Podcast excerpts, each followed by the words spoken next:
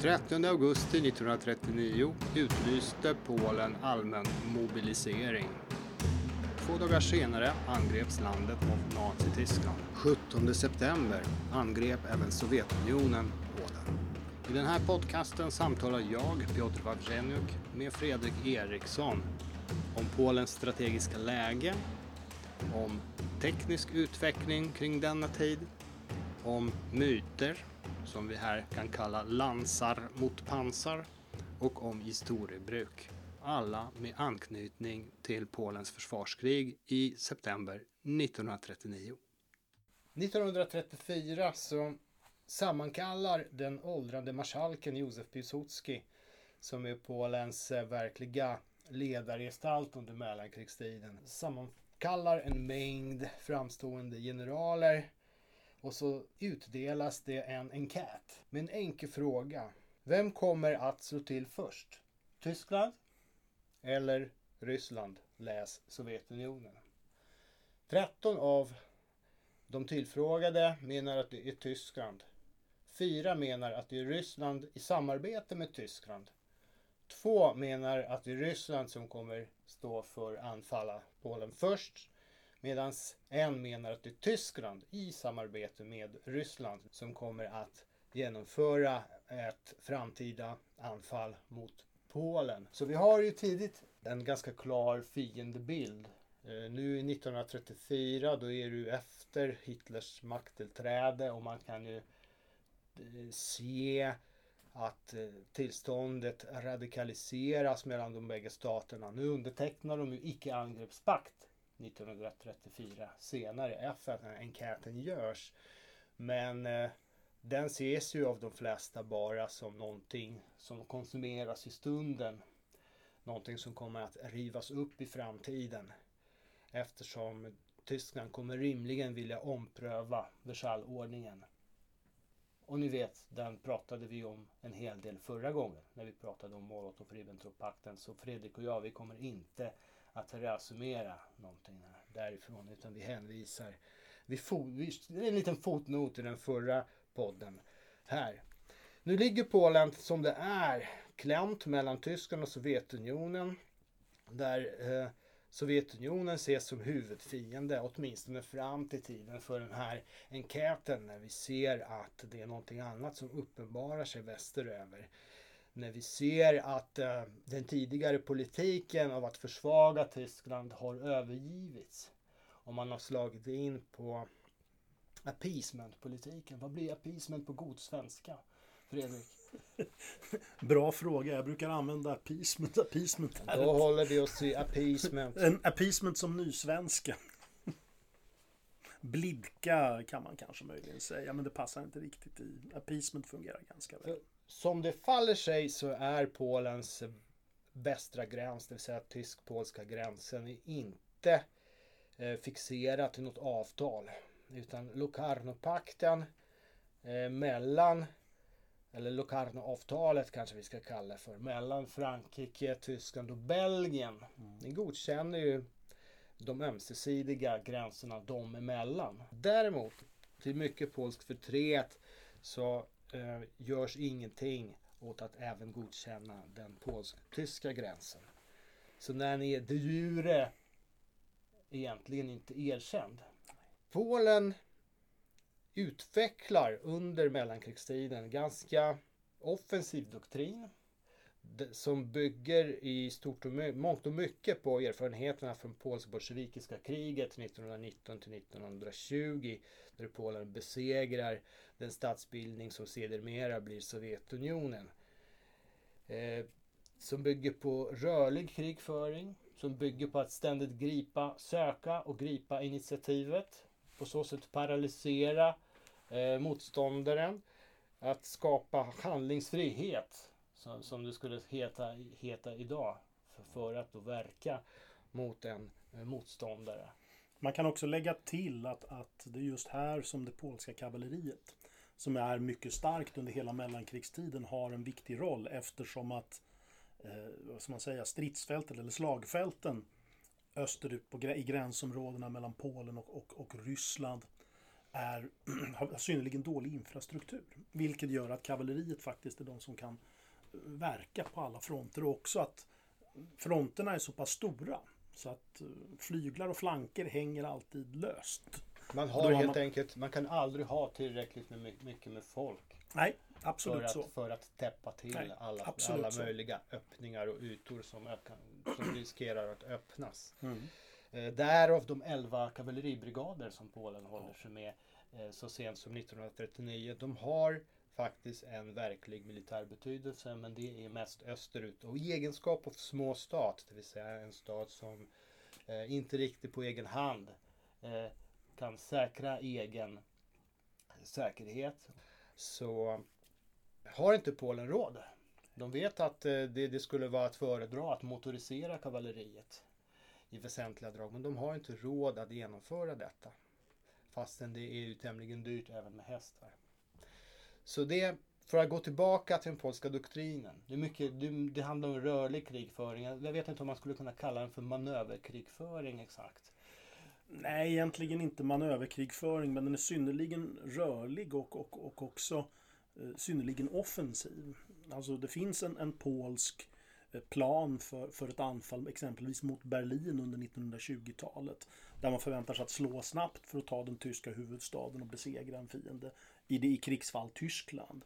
Krigsfall Sovjetunionen så kommer kriget vara mycket längre och mer problematiskt. Man har offensiv även där med erfarenheten att man har ju faktiskt mm. lyckats driva tillbaka bolsjevikerna eh, långt öster om Kiev egentligen i, i, i, nuvarande Ukraina, dåvarande Ukraina också för den delen. 1936-37 utarbetar general Tadeusz Kutjeba och överste Stefan Mossor strategisk försvarsplan mot Tyskland som bland annat stipulerar tre huvudanfallsinriktningar som den tyska armén antas ta. Från Ostpreussen, från Schlesien, där kraftsamlingen skulle ske från Pommern, den tredje eh, anfallsinriktningen. Därför placerades också den polska armén Poznań eh, som den gjorde i september 1939. Det vill säga så att man kunde företa eh, motanfall mot den tyska kraftsamlingen i norr. Det intressanta när man tittar just på, på Kotoshebas plan i, i det här fallet det är ju att, att man lyckas relativt väl att identifiera såväl den styrka man förväntar sig de räknar någonstans på att det tyska angreppet kommer ligga någonstans mellan 75-77 divisioner ungefär.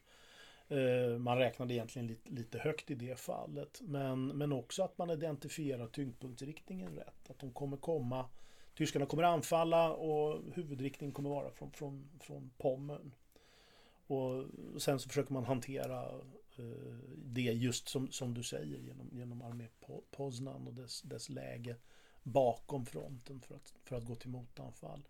Det intressanta är just det här också att, att, att eh, det, det, det, är inte särskilt ovanligt i militärhistorien att det finns, eh, alltså man nästan kan förutsäga var fienden kommer komma. Det hänger ihop egentligen med, med, med militärgeografin. Alltså de, geografin sätter gränserna för den militära planeringen och dessutom så är, är eh, det, det, det, man är intresserad av att försvara är också, är också oftast det som fienden är intresserad av att ta. Så att det, det finns geografiska och, och, och, materiella faktorer som spelar in i, i, eh, ja, i militärplanering. Och om vi talar om geografin då måste vi också nämna topografin. Som mm. terrängen främjar inte försvararen precis utan det är relativt få naturliga hinder ja. därifrån de tyska huvudanfallen kommer då i synnerhet Pommern. Utan det är eh, Polen, norra Polen och centrala Polen är en del av Nordatlantiska platån som sträcker mm. sig hela vägen från Frankrike, Belgien och bort till Uralbergen. Eh, relativt lättframkomlig med vattendrag då och skogar mm. som kanske de största hindren. Mm. Det här är det som är det absolut största problemet att eh, för polsk del så finns det relativt få saker att hänga upp försvaret på. Det är floderna som blir de naturliga försvarslinjerna. Och, och det kan man också se i den polska planeringen att, att eh, det finns det finns, man har tänkt att man ska, man ska försvara linjen Wisła till exempel. Det, det är den mest naturliga försvarslinjen.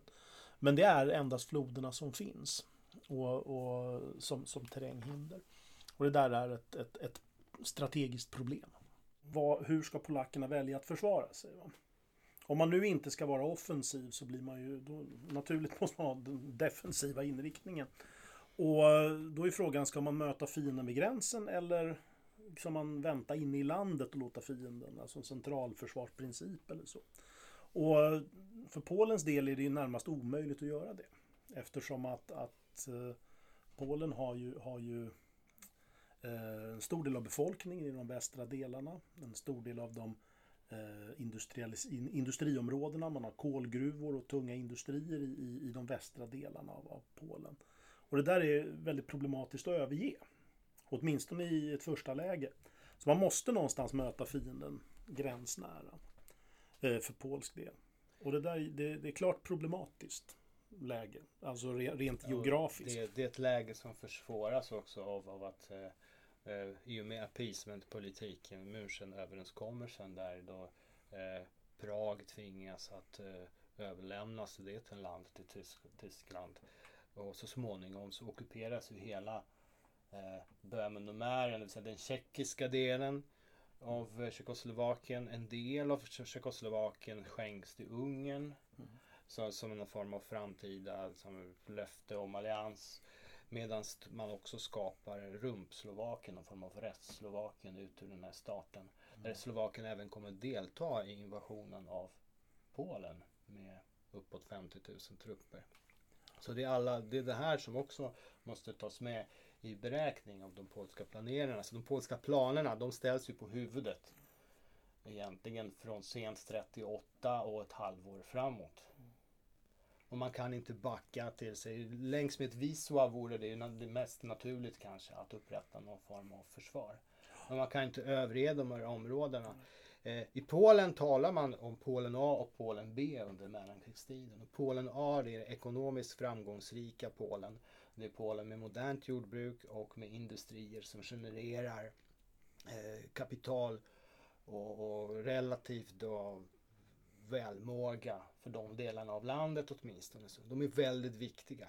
Och Polen är svältfött på industrier och svältfött på ingenjörer ska man också komma ihåg. Så man kan inte enkelt ge upp de här. Plus, det bor ju mycket människor där. Plus, de människor som bor där är huvudsakligen etniska polacker. Om man då bortser från Schlesien. Så det finns ju tyst inslag även där i Storpolen runt Poznań. Men de är inte så förfärligt många. Östra Polen däremot, det som idag hör till Vitryssland och Ukraina. Där finns omfattande, det finns stora minoriteter. Bland annat ukrainarna står för över 16 procent av befolkningen i den här mellanpol, mellankrigstida polska staten. Därför är det också så problematiskt. Om man till slut istället för att eh, göra det som man planerar hela mellankrigstiden och övar för att göra så bestämmer man sig för det här man skulle kunna kalla nästan för positionsförsvar. Mm. Eh, och man hinner inte eller vill inte att köra krigsspel på det hela eller manövrar. Vilket det finns ändå tidsutrymme för att göra. Men marskalken Rytschmigwy som tar över som Polens starke man kan man väl säga efter Piłsudski. Eh, han ser ingen anledning till att genomföra något sånt här. Så något krigsspel till exempel som skulle kunna indikera hur väl det här fungerade i praktiken. Mm. För man är mycket väl medveten om den modernisering som genomförs i Tyskland och den typ av krigföring som Tyskland planerar. Man ska heller inte glömma att, att eh, Polen får ju faktiskt också garantier från England och Frankrike som man nog åtminstone fäster någon förhoppning vid. Och de kommer ju efter att, att, att Tyskland har annekterat och upprättat protektoratet Böhmen-Mähren och Slovakien har blivit fritt. och när situationen, utrikespolitiska situationen mellan Polen och Tyskland försämras så kommer den här garantin från Frankrike och, och England. Det som sedermera kommer leda fram till att andra världskriget faktiskt utbryter på allvar istället för att ha varit en isolerad konflikt mellan... Regional sådan, Ja. precis som gränsen. Eh, Polen får ju även propåer från Tyskland. Det pratar man sällan om, men Polen får ju ett erbjudande som man inte kan säga nej till. Eh, I samband med tysk ockupation av Böhmen och, eh, och Mähren. Och det är ju att eh, Polen skulle binda Sovjetunionen vid ett tyskt anfall mot Frankrike och Beneluxländerna. Och sen skulle Polen tillsammans med Tyskland då företa ett jätteanfall mot Sovjetunionen. Och det där med anfall mot Sovjetunionen, det hade väl polackerna inte så mycket emot. Men att bli tysk vasallstat, det var väldigt problematiskt. Sen förväntas de ge upp vissa områden. Eh, som, som Danzigkorridoren.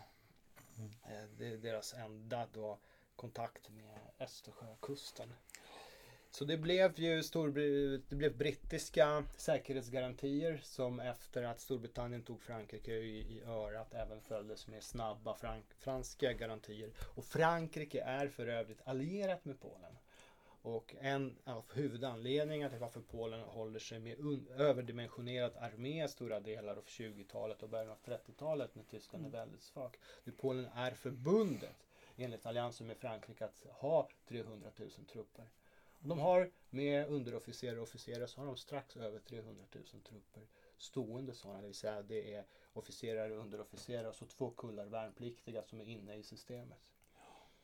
Det, är, och det här allians, det, här, det är en stor kostnad för Polen att ta. Som man kanske, kanske hade kunnat lägga ner på modernisering av armén. Med mera. Men då blev det på det här sättet och eh, Frankrike är förbundet att ingripa inom två veckor. Eh, Men Tadeusz Kutjaba som är en bister man, han beräknar att Frankrike realistiskt sett skulle kunna gripa in tidigast efter sex veckor. Och det här är också en sak som följer in i den polska strategiska planeringen och operativa planeringen där att man måste hålla ut en begränsad tid tills Frankrike och västmakterna kommer ingripa och särskilt Frankrike kommer genomföra offensiven in i väst. Det är ju här- krigsmål 1. Ja. Nie dać się rozbić. Att inte låta sig slåss sönder och samman. Ungefär direkt översatt lite slarvigt. Men också att man behöver hålla ut eh, under en begränsad tid just till den franska offensiven som man förväntar sig ska, få, ska, bör, ska faktiskt börja verka mot Tyskland. Och det här är ju också en av de här frågorna och, bilderna som, som, som finns i, i, i bilden av Polenfälttåget. Va? Att, att den tyska krigsmakten som anfaller Polen är, är, är helt överlägsen. Den är utrustad med överlägsen materiel och stridsvagnar och, och, och liknande. Och den har också en överlägsen, helt utvecklad blixtkrigstaktik. Och som vi inledningsvis har sagt så har vi ställt frågan, stämmer verkligen det här? Och snarare kan man ju säga så här att, att Tyskland är ju, är ju en industristat med, med, med en väl utvecklad industri och möjlighet att bygga mängder med olika eh, eh eller stridsvagnar, flygplan och liknande. Men man har ju varit och haft eh, alltså den, den hämsko som Versaillesfreden har inneburit. Eh, och när vi tittar på den tyska återupprustningen efter, som inleds egentligen på allvar 19, från 1935 när man återinför värnplikt på, på allvar och liknande. Det som föregår det är att en, en, den majoriteten av, av den, av den uh, tyska befolkningen, eller männen i Tyskland, har inte fått värnpliktsutbildning.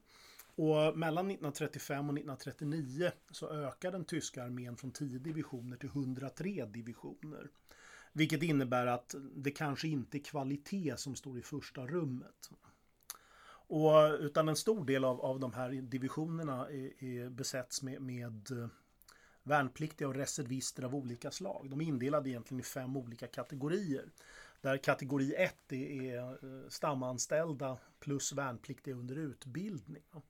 Sen har vi reservister i eh, kategori 1 och kategori 2 och så vidare.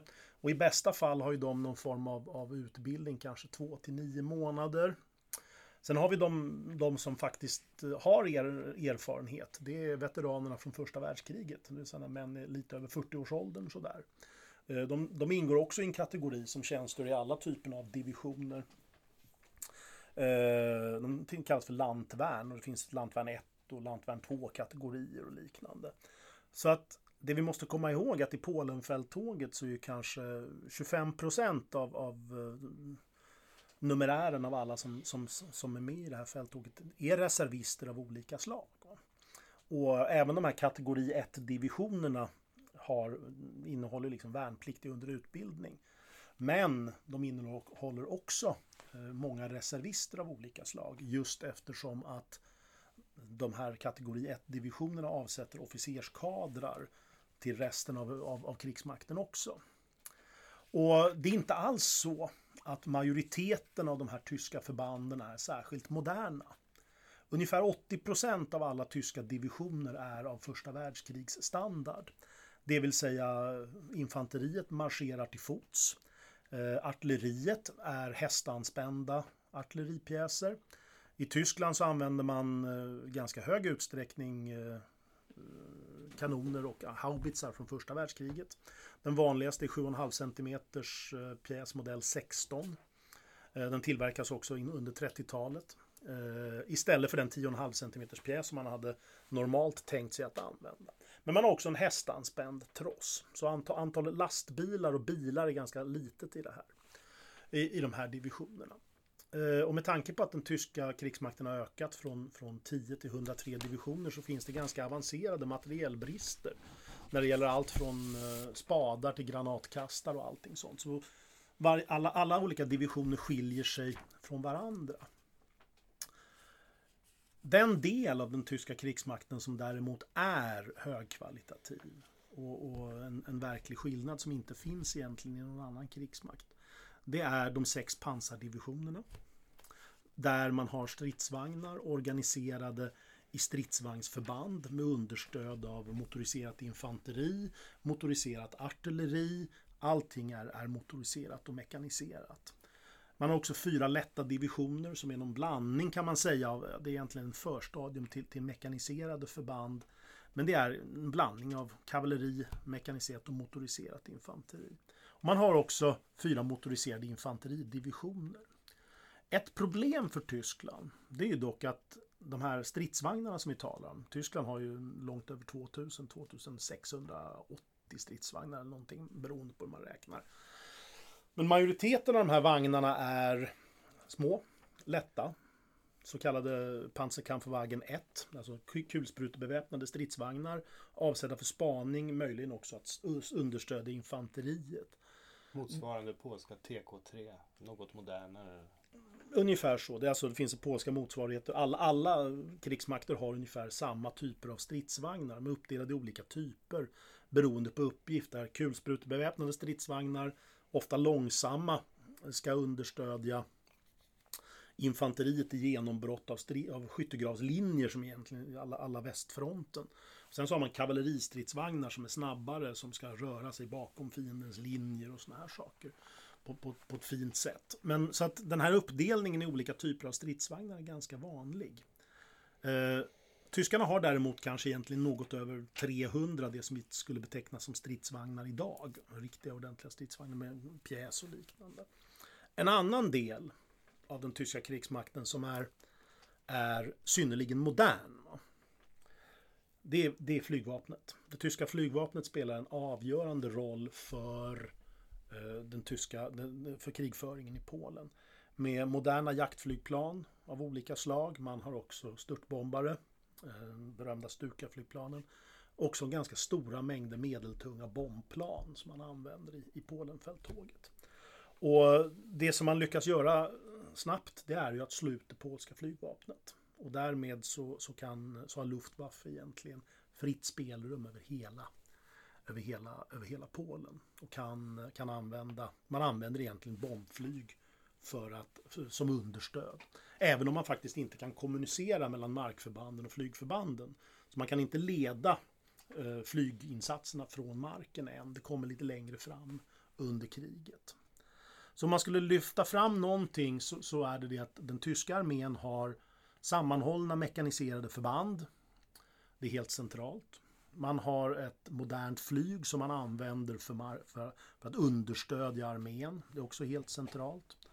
Det brukar också poängteras att, att eh, det finns ett blixtkrigskoncept färdigt utvecklat som drabbar gammalmodig polsk motståndare. Men det stämmer heller egentligen inte. Man, man kan, man, det är svårt att säga att, att blixtkrigskonceptet är, är helt färdigutvecklat än. Utan det som Tyskland har däremot, det är erfarenheten från första världskriget med, med det, som, det som kallas för infiltrationstaktiken. Där man har haft stormtruppsförband som egentligen försöker hitta svagheter i fiendens linjer och det är i svagheterna som man sätter in sina reserver och bryter igenom. Och blixtkrigstaktiken är längre, längre fram ganska lik första världskrigets eh, infiltrationstaktik.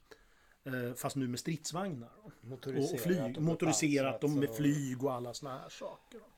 Och med flyget så samövar man i princip under fälttåget. Ja. För de har inte haft så mycket tillfällen att öva tillsammans utan eh, med pansar, motoriserat strid, infanteristrid och med taktiskt flyg understöd mm. på det. Det sker ju först under den här kampanjen egentligen. Och det övar man på efteråt. När man, mm. Efter att man har utvärderat eh, fälttåget mot Polen. Men om vi tittar på Polen under mellankrigstiden. Eh, så sker ju en ganska stor utveckling. Mm. Polen har ju, vi måste börja där, att Polen har ganska begränsade resurser. Mm. Polen har inte den här industriella traditionen som Tyskland har. Tyskland också, vad som händer är att Tyskland ärver, alltså tysk industri överlever kriget. Mm. Opåverkat. Mm. Medan tyskarna till exempel föröder stora delar av Belgien, norra Frankrike. Och de föröder även de delar av Polen som de ockuperar. De, de evakuerar med sig hela fabriker och, och så vidare. Och då efter att ryssarna gjort samma sak 1915. Så Polen är ett länsat på eh, industriutrustning, på maskiner, är rätt fattigt på ingenjörer. Eh, så man har ganska tungt läge där och, att arbeta mot. Och polsk eh, eh, industriproduktion samlat sett om man ser på produktionen i de delarna av Polen som tillhörde Tyskland, Ryssland och Österrike, Ungern. Så uppnår man den produktion som man hade 1913 först ungefär månaderna innan krigsutbrottet, åren 38-39. Så det tar rätt lång tid att komma ikapp. Och de måste också göra helt om i vissa avseenden eftersom deras industri, tidigare industri är byggda mot det gamla hjärtlandet, det vill säga Tyskland, Ryssland, Österrike, Ungern. Och det är mm. marknader som är stängda och det kommer ingen know-how därifrån mm. längre och så vidare. Eh, man håller sig med tre tågsystem till att börja med. Så det finns så mm. mycket sånt mm. arbete som också måste göras inledningsvis. Så man köper ju mycket till en början så har man ju mycket nytta av överskottsmaterial efter första mm. världskriget. Det finns mycket modernt material. Man kan komma billigt över franska FT18 eh, Renault stridsvagnar. FT17. FT, FT17. Sorry. Hur kunde jag? Eh, så, så man, det finns ju en, en sån då möjlighet som med tiden sinar för den där materialen blir ju ganska föråldrad. Eh, om man försöker teckna lån hos Frankrike, man tecknar lån och utbyte så köper man för de här lånen så mm. köper man fransk krigsmateriel som ibland är modern och ibland inte. Men så småningom så börjar man tillverka egna produkter och på 30-talet finns det många sådana. Inte minst inom flyg, så mm. Polens flyg är ju toppmodernt någonstans 34-35. eh, och sen kommer det här språnget som egentligen bara stormakterna genomför. Va? Som mm. Storbritannien, Tyskland, Frankrike. Och där den här materielen tas fram som sen används, som blir bulken i det som används mm. under andra världskriget. Och småstaterna som Polen blir frånåkta. Mm. Så om man tittar på flygplanssidan så har Polen 400, över 400 flygplan som faktiskt i hemlighet då flyttas ut på krigsflygfält då, natten mellan 31 och 1 september. Mm. Av dem så är 36 toppmoderna och det är de här medeltunga PZL 37 Wash. Mm. Eh, bombflygplan. Bomb, mm. Som är bombflygplan medan jaktflyget är föråldrat. Det, det härstammar från mitten av 30-talet och tas fram under mm. första halvan av 30-talet. Och så har man mängd eh, ännu äldre flygapparater som i, i Mm. princip duger till spaning.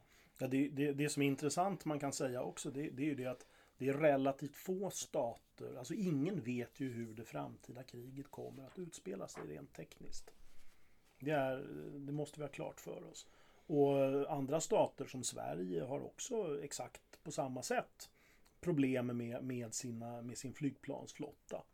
Va? Men om man, om man tittar på den polska krigsmakten i stort va? så är den, man skulle säga, den är ganska tidstypiskt utrustad. Och det är inte så att det polska infanteriet exempelvis skiljer sig från det tyska infanteriet. Va?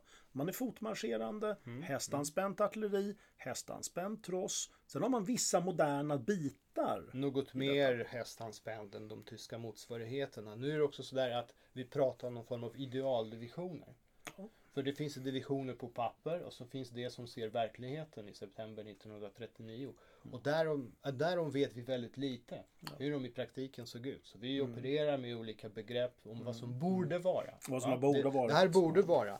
Så en polsk infanteridivision 1939 skulle ha 16 500 människor då, soldater medan tysk, en tysk dito skulle ha 17 700. Mm. Eh, En polsk infanteridivision skulle ha nästan 7000 hästar medan tyskarna skulle ha nästan 5000 hästar. Mm. Något färre. Tyskarna skulle ha över 1000 bilar men polackerna hade bara 76 bilar. Mm. I sin, så, så här kan man fortsätta. Däremot om man tittar på lätta kulsprutor och tunga kulsprutor så är antalet faktiskt ganska... Tyskarna har något mer Mm. men det är också, de har ju också högre numerär. Men det finns också, en, det, finns också eh, en, det som är problemet, det är precis som du säger. Det här är vad organisationsplanen säger. Men det är helt andra organisationer som sen dyker upp. Det finns gott om berättelser från den tyska armén eh, just det här i september 1939 om vad man har och inte har. Va? Där man enligt organisation ska ha ett antal hundra moderna kulsprutor men helt plötsligt har fått Eh, vattenkylda kulsprutor från första världskriget och dessutom hälften av antalet. Så att man vet egentligen, alltså man måste gå igenom varje division för sig för att se vad, som, vad de egentligen innehåller. Men det man kan säga om den polska armén är, är att det är inte så att den är mycket mer gammalmodig än den, den gängse tyska infanteridivisionen. Det polackerna har som tyskarna har väldigt mycket mindre av, det är ju kavalleri. Polackerna har 11 brigader, alltså 41 kavalleriregementen egentligen och sen har man reserver utöver det. Eh, den tyska armén har en kavalleribrigad. Eh, men det polska kavalleriet det är ju egentligen också, det brukar ju framställas som att det är helt anakronistiskt och, och, och liksom en, ett arv från tidigare. Vilket är heller kanske egentligen inte är helt rätt därför att i de här brigaderna så ingår det motoriserade eh, infanteriförband. Vi har, förutom då givetvis ridande, det ridande kavalleriet, alltså skvadronerna. Men det finns också en, en lätt ridande artilleribataljon. Det finns pansarbilar, alltså tanketterna, de här TK-tanketterna. Och, och så vidare. Så att dessutom är det polska eh, kavalleriet planerat för att vara mekaniserat. Det ska bli mekan Det finns en utbyggd mekaniseringsplan som man identifierar redan 1929 att nu sätts den igång. Den beräknas vara färdig 41-42. Och det här pekar ju lite på, precis som det du sa Piotr, hur lång tid det tar att faktiskt eh, bygga ut den, den, den polska krigsmakten. Om, om, man, om man skulle säga något om stridsvagnarna så är det ju inte så heller att de polska stridsvagnarna, man har ett antal olika typer. Det finns en som heter 7TP som är egentligen en polsk version av en engelsk Vickersvagn. Det finns en Den andra har fram... eh, Ja, utmärkt Bofors Ja. eldrör. förutom det. Och eh, som har franska stridsvagnar också och, och, och liknande. Eh, så, och de här stridsvagnarna är inte stridsvagn för stridsvagn direkt underlägsna de tyska. Det som är, är problemet är den, den franska doktrinen för stridsvagnsanvändning här som egentligen eh, ligger kvar i första världskriget. Va? Att, att stridsvagnarna är utspridda i kompanier och bataljoner för att understödja Eh, Och de är helt alltså egentligen underordnade infanteriet. Så de har ingen egen... sifoneras över, Ja. över den polska försvarsmakten. Och Ja. det finns, vad som finns i mån av självständig, självständigt pansarförband. Det närmaste man kommer är väl tionde eh, motoriserade kavalleribrigaden. Ja. Där finns eh, en bataljon stridsvagnar. Och andra komponenter. Där även faktiskt eh, den även kommande general Maciek återfinns och tjänstgör. Han som sedermera är chef för första polska pansardivisionen på västfronten 1944-45. Den här tionde brigaden är tänkt att operera i Karpaterna. Sen finns det ytterligare brigad som skapas runt Warszawa som inte blir färdig. Fram till krigsutbrottet så har man planer på ytterligare. Men de är inte genomförda. Och det är mycket som, som inte genomförs och inte minst eh, för att det inte finns ekonomiskt utrymme, att man inte hinner riktigt utveckla eh, material. Till exempel så finns ju, det finns, finns övergripande program för modernisering av hela krigsmakten. Som är tänkt att avslutas någon gång 1942. Och man beräknar inte att man skulle bli slagkraftigare än Tyskland eller Sovjetunionen. Däremot skulle man höja tröskeleffekten fruktansvärd med moderniserade system, material med, och med även doktrinutveckling. Till exempel så skulle flyget redan 1940 ha 688 moderna flygapparater enligt det här programmet.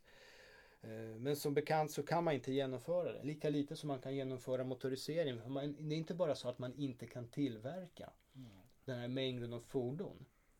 Utan man kan inte heller riktigt hitta folk att bemanna dem med. Det måste folk som har någon form av körvana, någon form av vana av den här typen av fordon. Folk måste, ut, de måste utbildas från början. Och så ska man ha bränsle och sen ska man ha vägnät som klarar det. Och det polska vägnätet är faktiskt nästan så dåligt som tyskarna gör gällande i september 1939. Det vill de gärna framhålla så de fotar gärna hål i, i, i, vägarna och, och vattenpölar och dylikt. Men det främjar inte heller.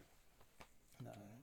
Men det, det finns ju sådana plan, det finns en realisering så det är inte så att de lever i någon form av tidsbubbla där, och, och vurmar för kavalleriet bara av romantiska skäl. Sådär. Utan Nej, alltså, det, det en, finns rätt krassa, rätt krassa orsaker bakom. en sak som man kan säga om kavalleriet också, det, det är ju som, som jag nämnde, det är ju faktiskt en, det här är, det här är den polska arméns elit. Va? De här ulanförbanden. Men i den här organisationen så ingår det ju faktiskt också eh, lastbilsdragna pansarvärnspjäser. Va? Och ulanerna har också det som alltså tidens eh, pansarvärnsvapen, pansarvärnsgevären. Eh, som absolut var alldeles, de fungerade alldeles utmärkt mot, mot, eh, mot tyska stridsvagnar av den här lätta typen. Pansar, eller 1 som, som är en stor del av, det, av de tyska förbanden. Just det, karbin UR ja. Den kallas UR för just att det är gevär för, avsett för Uruguay eh, är, är myten i alla fall omkring det. Att lådorna var märkta med det som, som en hemlig eller som en säkerhets eh, detalj egentligen. Det är faktiskt licenstillverkning. Ja. Det är ursprungligen en finsk material. Ja, det, det, det är en... eh, Men det är ett, det om man säger så här, det här pansargeväret, det är egentligen ett, ett, ett, ett uppskalat eh, Mausergevär. Som, eh, med, med, där patronerna har en mycket större krutladdning. Och den ska egentligen gå då igenom pansaret och det, det, det fungerar alldeles utmärkt. Och pansarvärnsgevär finns ju då i organisationerna fram till kanske någonstans mitten av, mitten av andra världskriget. Sen försvinner de ju bort allt mer. I och med att bepansringen läggs Ja. på ständigt. Ja, ja. Någonting som man kan säga i, som, som kanske små ljuspunkter i, i, i den polska arméns eh, utrustning är eh, pansarvärnet. Där man har Boforspjäser. Modell eh, 34, 37 mm pjäser. Det finns ungefär 300 stycken i organisationen. Det, nu, kan, ju- nu kan man också säga så att 37 mm pjäser, det låter ju synnerligen lite. Va? Men vi kan ju påminna oss att den tyska armén har också samma typ av pjäs va, eh, under, under inledningen av första världskriget. Det är inte alls så att pansarvärnet består av 88 mm pjäser och liknande i de här inledande faserna. Utan här används betydligt blygsammare saker. En annan sak som man kan nämna är att Polen eh, använder återigen en sån här Boforspjäs, de här 40 mm luftvärnsautomatkanonerna, som sen egentligen kommer vara standard för luftvärn, lätt och medeltungt luftvärn under en stor del, under hela kriget på västsidan. USA använder det, Storbritannien använder det och så vidare. Men också för en stor del av, av, av kalla kriget så är de här luftvärnsautomatkanonerna eh, i tjänst. Och en annan sak som ju finns, och det, hänger ju återigen samman med det här eh, med, med det polska kavalleriet, det är ju den här myten omkring eh, eh alltså lansar mot pansar som man kan säga. Där så alltså att polska kavalleriet heroiskt och dödsföraktande anfaller tyska stridsvagnar med sabel och lans. Va? Och det här, har ju, det här har ju färgat bilden av Polenfälttåget va? med de här hopplöst omoderna eh, Eh, polackerna som stupar hjältemodigt. Va? Och problemet är att det här har ju aldrig hänt. Det här är, det här är en skröna och en myt. Va? De här polska kavalleristerna är inte alls eh, så pass tokiga så att de anfaller en stridsvagn med, med lans och, eh, och sabel. Utan det här är relativt likställda arméer till viss del. Om man bortser ifrån de tyska stridsvagnsförbanden, de här sex pansardivisionerna, de lätta divisionerna och de motoriserade infanteriet och flyget. Tar vi bort det så är, så är det inte så att, det, att den tyska armén per definition är helt överlägsen den polska. Va? Men om vi tar bort det ena sidan då tar vi bort den tyska framgångsfaktorn. Ja, ja, absolut, Så absolut, vi, absolut. Vi kan inte ta bort den. Nej, man kan inte ta bort den, men, men man bör ändå kanske ha med sig det där. Men det, vad det här handlar om är att det är ett specifikt tillfälle som blåses upp i propagandan. Och det här, är, det här, det här utspelet kallas för slaget vid Krojanti, eller vad man ska säga, eller slaget, eller fäktningen, eller striden vid någonting. Och det sker egentligen på kvällen på, på, på krigets första dag i, eh, i Pommern, södra delen av den polska korridoren. Och det är egentligen tyska förband som har eh, gått över gränsen. De har drivit bort det polska gränsförsvaret. Och man ska ta en, en, eh, en järnvägskorsning som ligger inte så långt från, från gränsen. Och det gör man. Och man har fördröjts under dagen då av polskt kavalleri.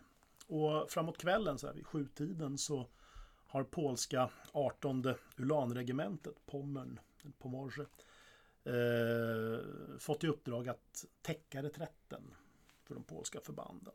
Och det är skogigt område där kan man också poängtera. Och när det här ulanregementet rycker fram genom skogen så ser man längre fram att, att Eh, vid den här järnvägskorsningen så har tyska infanterister gått i, eh, gått i vila. Så man har börjat liksom laga mat och sätta upp tält och, och så vidare. Man satt egentligen också inte heller någon, någon, någon försvarsställning. Eh, chefen, den här överste Mastalertz, han bestämmer sig för att gå till anfall. Man går till anfall mm, till häst. Man lämnar de här stridsvagnarna, man har ju tanketter och så vidare. Men de är lite för långsamma för att följa med i anfallet. Så att två skvadroner anfaller med dragna, land, eller med dragna sablar och lans va, mot, eh, mot de här tyska infanteristerna. Som eh, drivs tillbaka. Och det här tyska förbandet eh, det är, en del av, det, det är en del av det 76 infanteriregementet. Men de ingår egentligen i den, i den 19 pansarkåren under general Guderian. Och det finns även faktiskt också i Guderians dagbok så finns det en anteckning här om att han, han faktiskt eh, besöker 76 infanteriregementets stab där alla tagit på sig stålhjälm och börjat bygga, eh, alltså göra, någon form av igelkottsförsvar. Va? Så att det här anfallet får en viss effekt på, på, på, på tysk sida. Återhållande. Viss återhållande. De här tyskarna drar sig tillbaka. Men det som händer i, i sammanhanget är ju också att anländer eh, tyska eh, pansarbilar. Beväpnade med kulsprutor och en lätt kanon och lite sådana här saker. Och överraskar de här polska kavalleristerna till häst. Och det här får ju alltså, dramatiska följder när kulsprutorna börjar skjuta ner hästar och, och, och, och kavallerister. Så att de polska, polska kavalleriet får ordentligt med stryk här och tvingas dra sig tillbaka. Översten stupar exempelvis i det här anfallet tillsammans med eh, för övrigt skvadronchefen och alla. Så att ungefär hälften av, av kavalleristerna stupar. Och det här är det som ger upphov till den här mytbildningen om, om, omkring, eh, omkring vet du, det här alltså lansar mot pansar då, att polackerna anfaller stridsvagnar. Och anledningen till att det blir en myt det är dagen efter den här striden, för att polackerna drar sig tillbaka, tyskarna kommer i besittning av slagfältet och tyskarna tar dit eh, egna och bland annat italienska krigskorrespondenter. Och de förevisas som stupade polackerna och liknande. Sådär. Det står också tyska stridsvagnar på plats och lite sådana här saker. Och det är en italiensk krigskorrespondent som heter Indro Montanelli. Han skriver en artikel. Och där han, där han liksom målar upp hur, hur det polska kavalleriet hjältemodigt anfallit just stridsvagnar. Ja, med lans och sabel. och där kan man säga att nu är myten skapad. Och den här myten späs på. En, någon, någon vecka, ett par veckor senare så kommer eh, en, en, artikel eller, eller vad ska man säga, ett inslag i, i tidningen Die Wehrmacht. Där man eh, använder just den här eh, liknelsen då med, med, med, med sabel mot stridsvagn att polackerna gravt har underskattat den tyska materielen. Vilket man givetvis har gjort. Eh, vilket, vem har inte gjort det med tyska stridsvagnar eller pansardivisioner och liknande. Men det handlar inte om den här enskilda striden. Det, det måste man komma ihåg.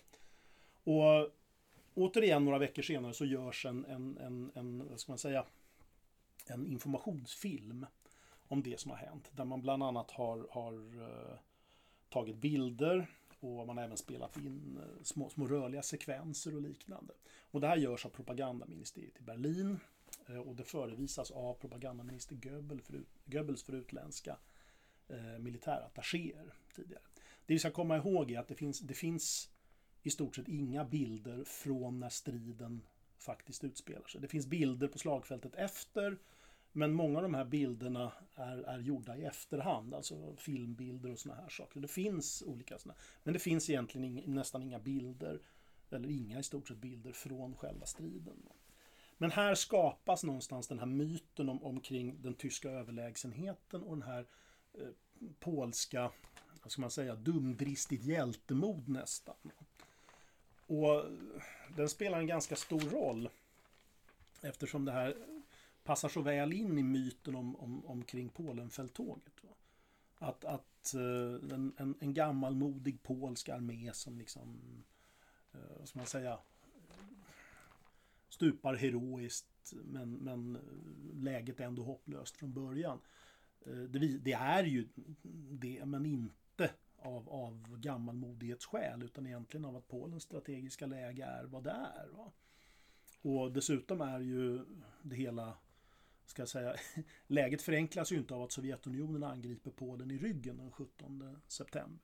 Det komplicerar läget ytterligare. Så att mm, det är inte kanske just det polska kavalleriets anfall mot eh, så här vid Krojanti som är, är liksom Jag kan problemet. också säga att eh, den här incidenten passar ju även andra. Det är inte bara den tyska propagandan Nej. som snappar upp den här händelsen utan den används ju den här bilden används eh, när man gör upp med eh, högsta militära skiktet som, var, mm. som deltar under, i, i, september i försvarskriget. Mm. När man byter militära ledningen i exil hösten mm. 1939. I Stor, det som utspelas i korridorerna i Storbritannien och i mm. Frankrike. När Władysław Sikorski, en polsk general som har varit politisk onåd mm. eh, hittills eh, gör mm. comeback då och gör upp med den här gamla klicken då. Mm. Eller, som, som han ser det åtminstone. Mm. Då passar det väl att se vad ni har gjort. Då, vad ni har drivit den polska försvarsmakten till. Och den används också eh, efter andra världskriget eh, av Folkrepubliken Polen. Som ska visa på att Polen klarar sig bäst i allians med Sovjetunionen. Det är bara allians och vänskap med Sovjetunionen som kan säkra någon form av Polen. Och mellankrigstiden, det var bara eh, egentligen huvudbrederier och det blev mycket prat och pompa och ståt och det blev ingenting utav det utan mm. bara sådana dumdristiga romantiska mm. anfall och blodspillan. Så det, det, mm. det spinner vidare eftersom det också passar flera mm. aktörer. Mm. Ja, det finns oerhört många intressanta aspekter just att, att den här... Idag så, den, idag så kan man också säga att den ingår i en polsk offermytologi. Eh, faktiskt. Där man idag gör såna här reenactments där människor klär ut sig i tidstypiska uniformer och återupplever slaget vid Krojanti exempelvis. Va? Och så, att, så att det här ingår också på många sätt i det. Men det är inte bara en, en, en del i en... Alltså, vi återigen och talar om historiebruk och hur vi väljer att, att använda historia och hur historia används av olika skäl. Men det är helt glasklart att historien, alltså just omkring det här slaget, får oerhört stora konsekvenser.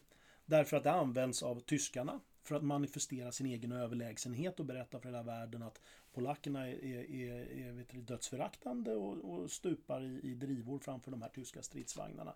Men vi är så pass eh, moderna, den moderna tyska krigsmakten besegrar allt sånt här mot, gammalmodigt motstånd. Va? Så det används ju för att, för att manifestera den tyska överlägsenheten. Va? Och det här får också, det får ungefär samma konsekvenser i, i Storbritannien och Frankrike. Där man också snappar upp den här bilden under kriget. Därför att ett, Ja, det är ju helt omöjligt. Alltså man använder den här propagandan. Ett, för att säga att det är omöjligt att hjälpa Polen. Titta, det är ju helt omodernt. Och om vi nu kastar våra franska soldater mot Sigfridlinjen och ska bryta in i Tyskland, till vilken nytta då? Ja. Och så säger man att det här gammalmodiga möter det moderna. Samma sak kommer lite senare i maj 1940 när man använder samma typ av, av, av bild för att säga att titta de här, de här liksom extremt överlägsna tyska förbanden besegrar oss också. Så att i allierad propaganda får samma bild av den här tyska överlägsenheten eh, en, en, stor inverkan. Och därför blir det här någonstans, kan man säga, en inom citationstecken vedertagen sanning att det här faktiskt har inträffat. Det, det egentligen alltså den här, eh, den här mytbildningen blir ganska framgångsrik framförallt, framförallt om vi ser till eh, bilden av tyska krigsmakten som mm. oövervinning. Mm. Och som, som en väldigt professionell och mm. slagkraftig mm. styrka. Mm. Eh, som egentligen lever fram till 1990-talet. Mm. Så, så det är någonting som ligger fast ganska länge. Det är inte förrän då det börjar komma lite verk eh, som eh, Karl, Karl Heinz Friesers mm. eh, Die, Die Blitzkrieg-legende. Ja. Eh, och så vidare som, som slår hål på den här myten. Men om vi går tillbaka mm. till eh, försvarskriget. Mm. Vi märker att jag antar det polska perspektivet, det försvarskriget 1939 så kan man dela upp den i tre faser egentligen. Inledningen så av, avlöper enligt polska generalstabens worst case scenario. Så man utkämpar gränsstrid där polska styrkor blir eh, riskerar, blir inringade eller riskerar att bli inringade och de börjar dra sig mm. tillbaka mot centrala delar av landet. Mm. Sedan inträder fas 2. Det är allmän reträtt egentligen. Mm. Att man liksom omgrupperar i större skala och mm. styrkorna marscherar tillbaka. Och man mot, men man faktiskt också företar eh, motanfallet vid Bzura. Mm. Det är återigen general, general Tadeusz Kutjeba om ni drar, drar er till minnes början av podden. Det var förfärligt länge sedan. Eh, det är han eh, som är chef för armé Poznań. Mm. Eh, som ska ha försvarat västra Polen och resten av armén Pomorze som gör motanfall som mm. var flera dagar som dock mm. inte blir framgångsrikt. Och efter den fasen, eh, reträttfasen, så upphör egentligen, under den så upphör man ju strida som en helhet. Mm. Utan det finns en mängd förband som utkämpar olika strider. Det, det har, de hålls inte längre samman. Mm. Ehm, och efter den så inträder tredje fasen som i princip består av att man försvarar vissa eh, fästningar, bastioner, mm. man försvarar huvudstaden Warszawa, mm. kustartilleriet försvarar Hell, halvön till 8 oktober. Man ser till, om man ser till landskrigföringen så ger mm. de sista styrkorna upp 5 oktober 1939 och det är general Klebergs eh, operativa grupp som han kallar den, operativ grupp Polesje, Polesien. Mm. Som, som ger upp, som består egentligen av mm. hopkrafsade förband. Mm. Så, så, mm. sådana som har blivit över både mm. efter krigshandlingar mot Tyskland men också Sovjetunionen som nu som bekant mm. anfaller Polen 17 september med över halv miljon man. En annan sak som, en, som alltså, det finns väldigt många olika intressanta aspekter i det här och vi har ju diskuterat fram och tillbaka liksom modernitet och inte modernitet. Det man kan säga om den tyska armén är att efter kriget så genomför man väsentliga omorganisationer av sina förband. Där de här lätta divisionerna inte minst omorganiseras ganska, eh, ganska drastiskt. Eh, men stridsvagn, det, det är organiserat av, strids, eh, av pansardivisionerna Eh, är dock en, en, en ganska fast del i, i den polska krigsmakten, eller tyska krigsmakten. Så det här finns en, en, en, eh, en omorganisation där man analyserar det här fälttåget. Men en sak som man också ska minnas det är ju det att även om Polen nu förlorar så att säga försvarskriget. Det här polska perspektivet att det här delen är ju försvarskriget. Men det innebär inte att kriget är slut för Polen. Och det är ju det just den här första fasen antyder. Så delar av den tyska eller polska armén tar sig ut genom eh, Rumänien främst. Och hamnar sen i Frankrike och senare i England. Och deltar, Nordafrika inte minst. Man deltar i, i, i fortsätter att delta i kriget. Va? Även, även efter detta. Och en stor mängd polacker interneras inom Sovjetunionen. Absolut. Skickas till läger och så vidare. Från dessa så börjar man ju också snickra ihop eh, det som skulle kommer att Mm. bli general Anders armé. Som Mm. efter mycket om och men och Förs över till de allierade, förs västallierade. förs, förs över till de västallierade. Men så Ja. småningom så sätts över upp två arméer inom sovjetiska Ja. krigsmakten Ja. som är polska som tillhör då kommande folkrepubliken Polen. Vi på Militärhistoria på Försvarshögskolan tackar er för att ni lånade oss era öron och för ert tålamod. Som sagt så kommer vi att komma tillbaka upprepade gånger till andra världskrigets problematik. Vi hörs framöver och då snarast om ungefär en månad i slutet av september. På återhörande. Tack så mycket och adjö.